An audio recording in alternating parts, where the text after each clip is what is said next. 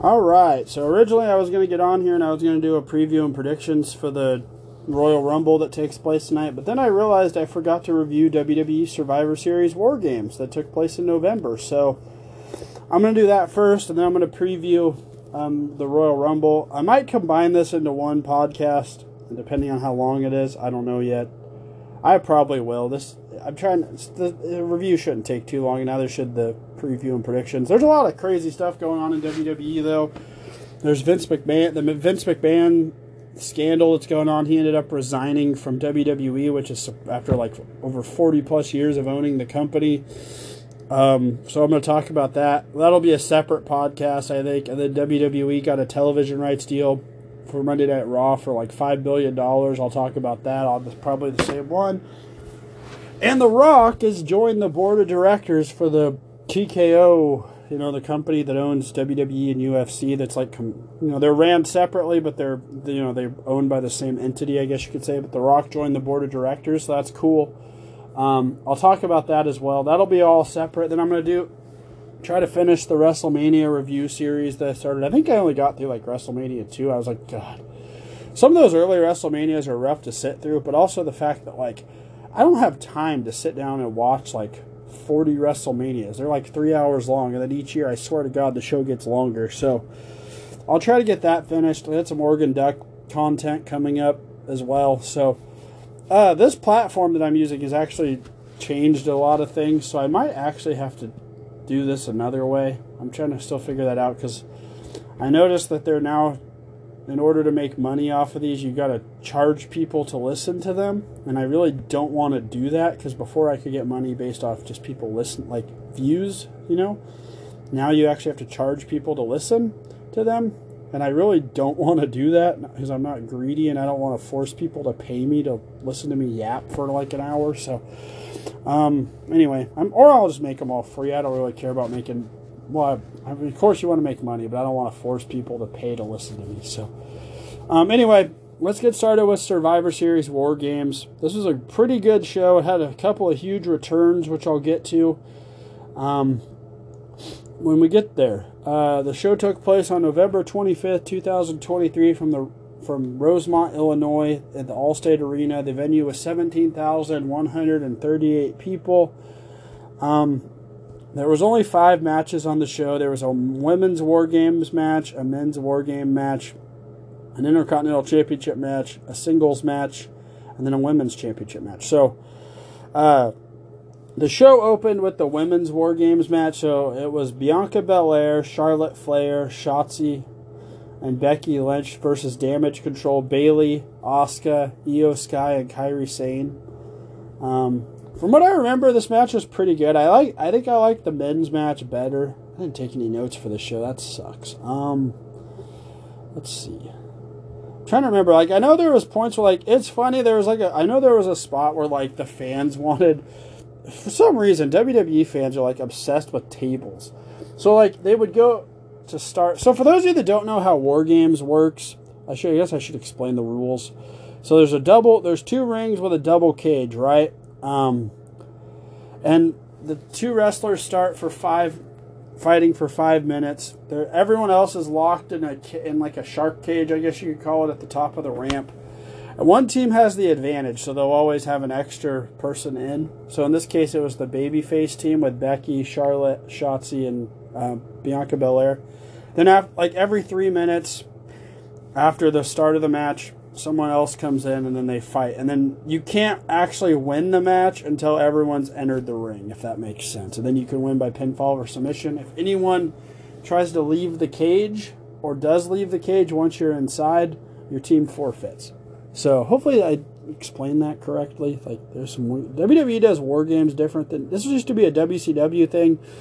Dusty Rhodes actually um, invented started this match. So um, so yeah, uh, I know there was a point like it was just funny though because I was talking about the table thing. Like they would all the women because they'd all throw weapons in before, and then they'd like they'd pull like a kendo stick out, and then the fans would boo, and like it was just I don't know, it was funny. Um, Bayley and Becky started the match. Bayley was uh, actually like pretty good in this match. She would always break up pins and was trying to like save her team. And it's funny because they're really been teasing on television, and especially recently, that they're going to turn, you know, damage control is going to turn on Bayley, which more on that later. Um, I don't know if I mentioned this already, but if you hear a really loud sound, my heater's on. It's cold as hell right now, so um, at least I'm cold. um, I know there was a spot where uh, Iyo Sky, once everyone got into the ring, Iyo Sky like got on top of the cage and put like a trash can over her head and like jumped on everyone. I remember that being pretty cool. Um, the finish was, I believe, Bayley got. They all did their like. Everyone else was down. They did like all the faces did their signature moves on Bayley, and then Becky Lynch did a um I believe she calls it the manhandle slam. It's basically like a modified rock bottom. She did it from the second rope through a table and pinned her. So, um, so it was a pretty good match. The match went like what 30, 33 minutes and 35 seconds. So it was a really long match. Um, but yeah, like I said, war, like it's weird because like they fight for like 20 plus minutes and then you can't even win the match till everyone comes in. So it's like you're kind of fighting for no reason. But um, anyway, yeah, it was a good match. Uh, the second match was Gunther defending the Intercontinental Championship against The Miz. Um, this was actually surprisingly good. Uh, it's kind of weird because The Miz has been a heel for like his entire career. Um, and they actually, I thought, did a good job of actually like making you want to cheer for The Miz here. Because like in the build up to this, it was basically Miz did like his, he has a talk show called Miz TV, and he was just basically like Gunther was like bullying him the whole time when he would do you know on the show, and then eventually the Miz started fighting back, and they kind of got the they did a good job of getting the crowd behind him. They actually did a good job of making you think the Miz would win, which you knew he wasn't going in. But uh, the Miz at one point, I know he countered. Gunther went for the power bomb and he countered it. Miz did a skull crushing finale that actually the crowd bought that he would win, and he didn't.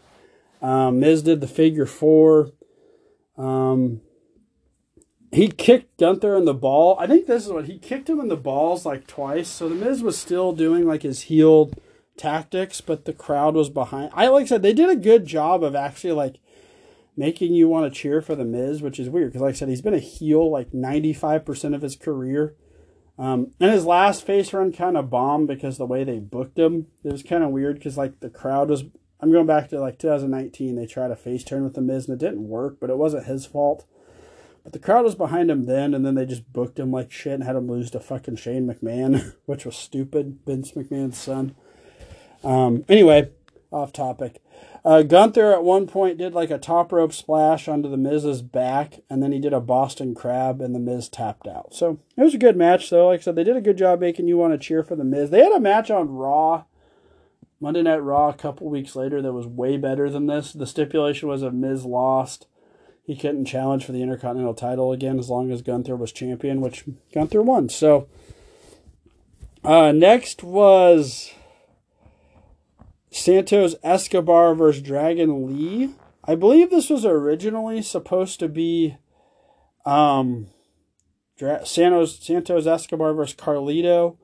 And then they did like a storyline injury where Carlito got taken out and Dragon Lee replaced him.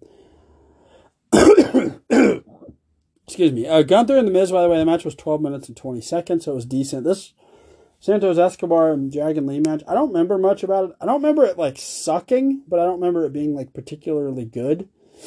Um, match was like only what seven minutes and 40 seconds, pretty short. Um, Santos Escobar got the win. That's really all I could say. Like there wasn't. I'm trying to go off this from memory. I don't want to go back and rewatch the show. So if this review comes off as sloppy, I'm sorry. Uh, the fourth match was Rhea Ripley defending the W the Women's World Championship against Zoey Stark. I would keep forgetting they renamed the women's titles. Um, so like the Women's World Championship was once the Raw Women's Championship, and then I think the SmackDown Women's Championships is called like the is it like the women's heavyweight championship or something? I don't remember. That wasn't on the line because Iyo Sky was in War Games. But uh, this match was fine. Like Rhea Ripley obviously is great, but I don't think Zoey Stark is quite ready for uh, prime time. I guess you could say. Um, I don't just I don't remember the crowd being really into this match.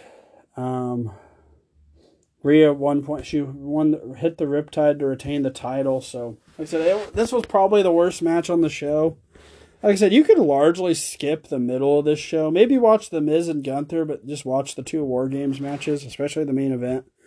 Oh, uh, I forgot to mention R-Truth returned, which was awesome. Um, there was like a backstage segment where they were promoting so Ruffles, like the potato chips, sponsored was one of the sponsors for Survivor Series. So uh, they did like a segment with a bunch of people. I believe it was like Alpha Academy, um, like women. I think the women's tag team champions like Chelsea Green and Piper Niven were there, and like someone else. And R-Truth returned. And R-Truth's great. So anytime you see R-Truth on TV, I'm not going to complain.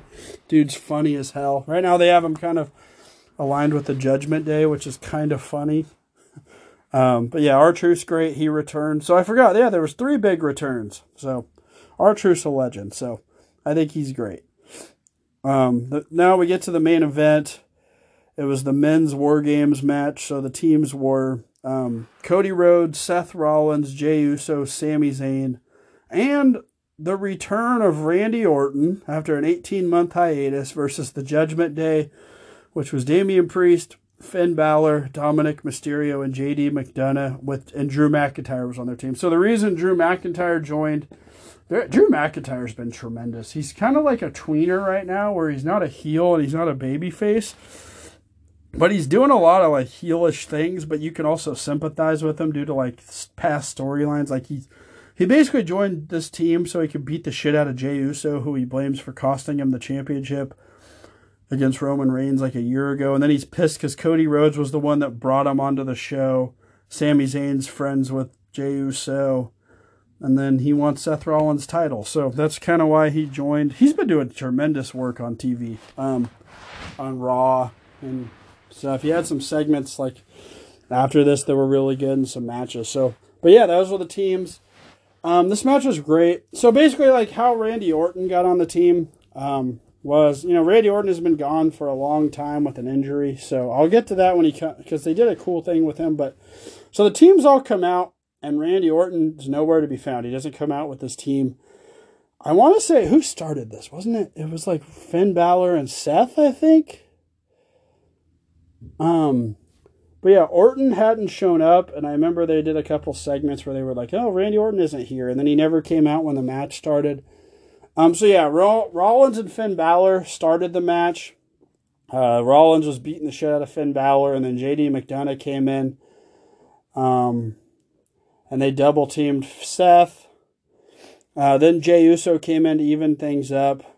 Drew, and then at that point, Drew McIntyre wanted to come in, but when the, they opened the cage to let one of the Judgment Day team members out, Damian Priest actually stopped um, McIntyre from coming in, which actually they've he's kind of feuding with Judgment Day in a way too. So they're doing a lot of cool stuff with Drew McIntyre right now. But uh, somehow Damian Priest got like a medal. It was like a baton, I believe, and he hit the Jey Uso and Seth with it a bunch of times. Um, Sami Zayn came in to even the odds. He grabbed a table, and of course the crowd popped. Um, and then he got a pipe that was like hanging in the cage and he used it to beat up the Judgment Day. Um, Dominic Mysterio came in. The crowd booed the piss out of him, which was excellent. Dominic gets some great heat, and it's awesome. Um, he got the shit kicked out of him by all of the uh, baby faces. Druid came in at some point during this. I think he came in before Dominic. Um, and then there was a point where they were all in there, and Randy Orton hadn't came out yet, so Priest, Damian Priest, and um, Drew McIntyre performed a choke slam on Rhodes, Zayn, and Rollins. And then they put Seth Rollins through the table with the Razor's Edge submission, Damian Priest did, which was Scott Hall's old finisher. So then the clock counted down for Randy Orton to appear, and he never came out. And then all of a sudden, um, Rhea Ripley ran out with Damian Priest money in the bank and he was going to cash in, which would have been interesting because at this point, War Games, like Orton hadn't entered the match, so you can't even win the match. So I don't, they never, like, I don't understand how that would have worked. So, like, if Priest would have, let's say he would have cashed in, would he have, would they have just stopped the match and had a separate match and then continued the War Games match? Would the War Games match have just been thrown out? Like, it was weird. But, um, so yeah, he comes out Rhea Ripley brings the briefcase out to, so he can cash in. She goes to hand it to the referee, and then before um, the ref could or the the contract could be cashed in, Randy Orton showed up um, and got a fucking huge pop from the crowd. You couldn't even hear Randy's entrance because the crowd was so loud. It was ex- it was great. I love Randy Orton, so like it was great to see. But he'd been gone for 18 months with a he got a a back fusion surgery and he was having some neck problems. There was a lot of rumors going around online that he was going to have a forced retirement and wasn't going to get to finish his career, which would have sucked. So it was great to see him back. The crowd went nuts for him. So especially with all lot of the rumors of like CM Punk coming back, like for Randy Orton to be able to um, get this type of reaction was ex- was awesome to see. You could tell he was happy to be back. Dude was ripped too. Like Randy Orton's always had a good physique, but holy shit, this guy was jacked. It was like his physique was insane in this match. So Orton gets. I like that he gets in. So all the baby faces are taken out. Randy Orton gets in and just shuts the cage door. So it kind of had like a cool vibe, like "Oh, you're trapped in here with me" type of thing.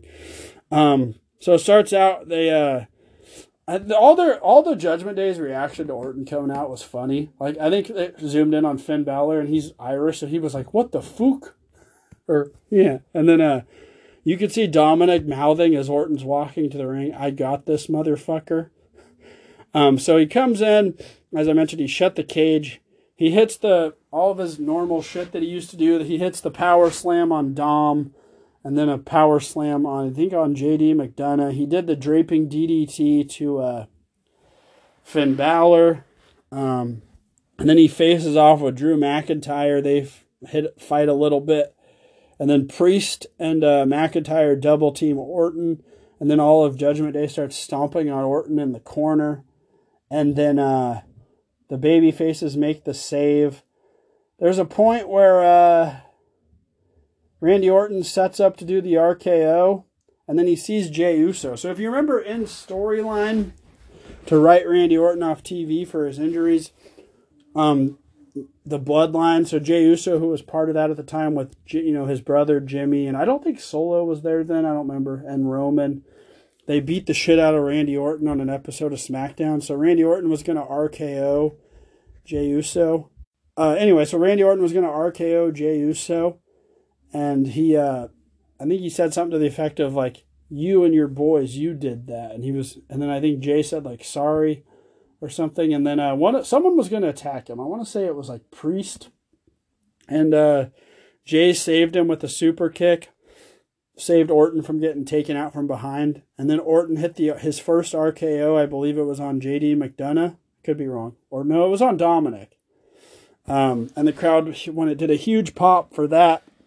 And then uh there was a point so Randy Orton does the draping DDT, which is where he has his opponent on the middle rope and he does a DDT. So that everybody in the in the match did a draping DDT to pay homage to Randy Orton. I thought that was really cool on the babyface team. Um, and then basically the finish um, was so JD. It got down to where they had all gotten taken out. So J- I think Finn or the Cody did like a Cody cutter on Priest, I think, or maybe Finn Balor.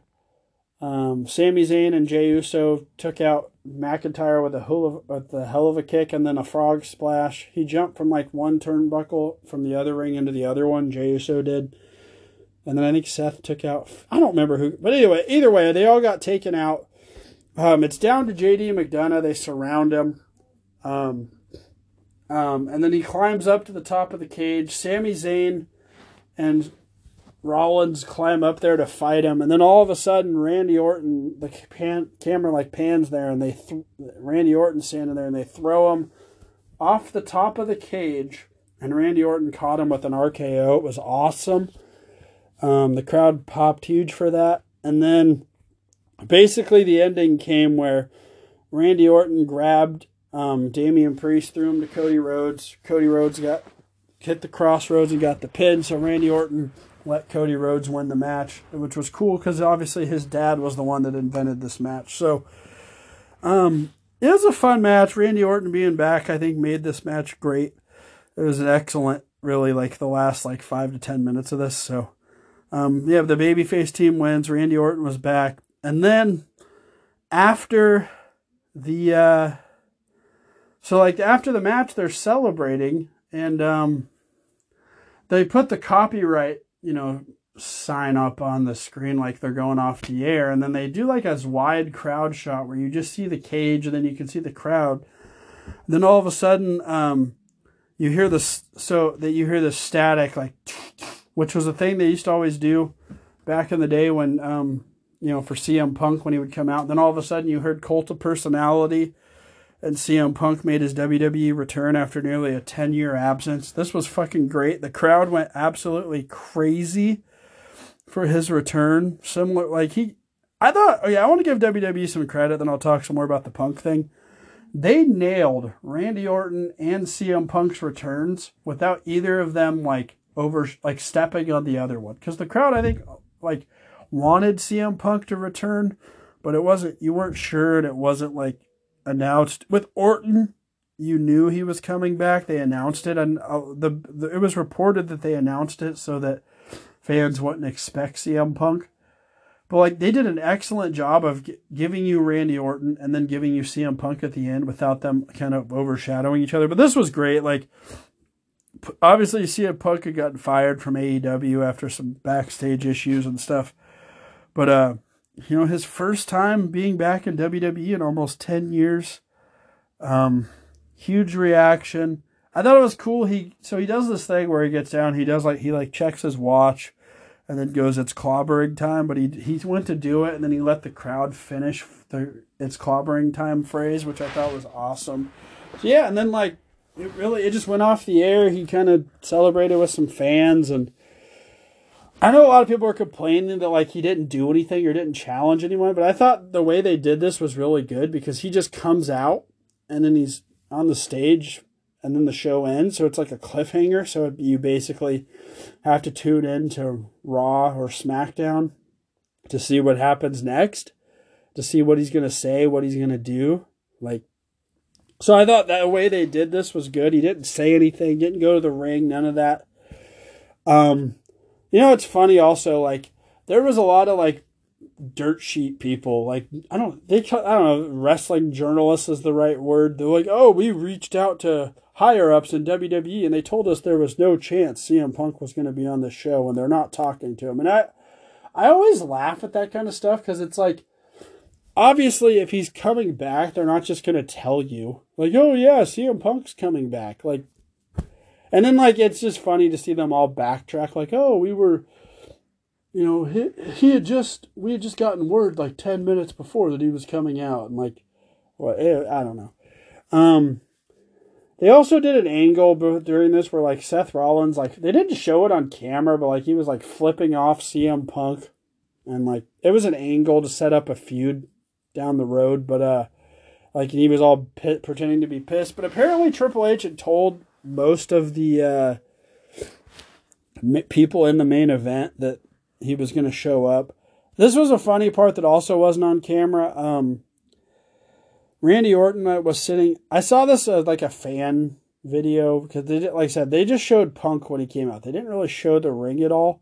But Randy Orton was sitting in a chair in the ring, and he did um CM Punk's like watch point, and then CM Punk did Randy Orton's like um pose that he does with like his arm pose, and then they waved at each other, and I thought that was great. Um, but anyway, yeah, this was a great show. You got two epic returns from two legendary wrestlers. I don't remember the last time WWE did um like a two returns like this and one. I did R-Truth. I love R-Truth. So, but he's not on. You know, just being honest, he's not on the level of Randy Orton or CM Punk. But um, yeah, it was just crazy. Like because there was a lot of rumors CM Punk was going to show up, and he didn't. Like I kind of believed it, but also with like all the issues that Punk had with WWE, which is documented. You can look it up if you want. I'm not going to go into it, but there was a lot of bad blood. They sued each other. Like there's a lot of shit that happened, and I never thought he would come back. But you know, I think Vince not being involved played a factor in it. Um, you know, because Triple H even clarified that um, you know, no one from the TKO people knew.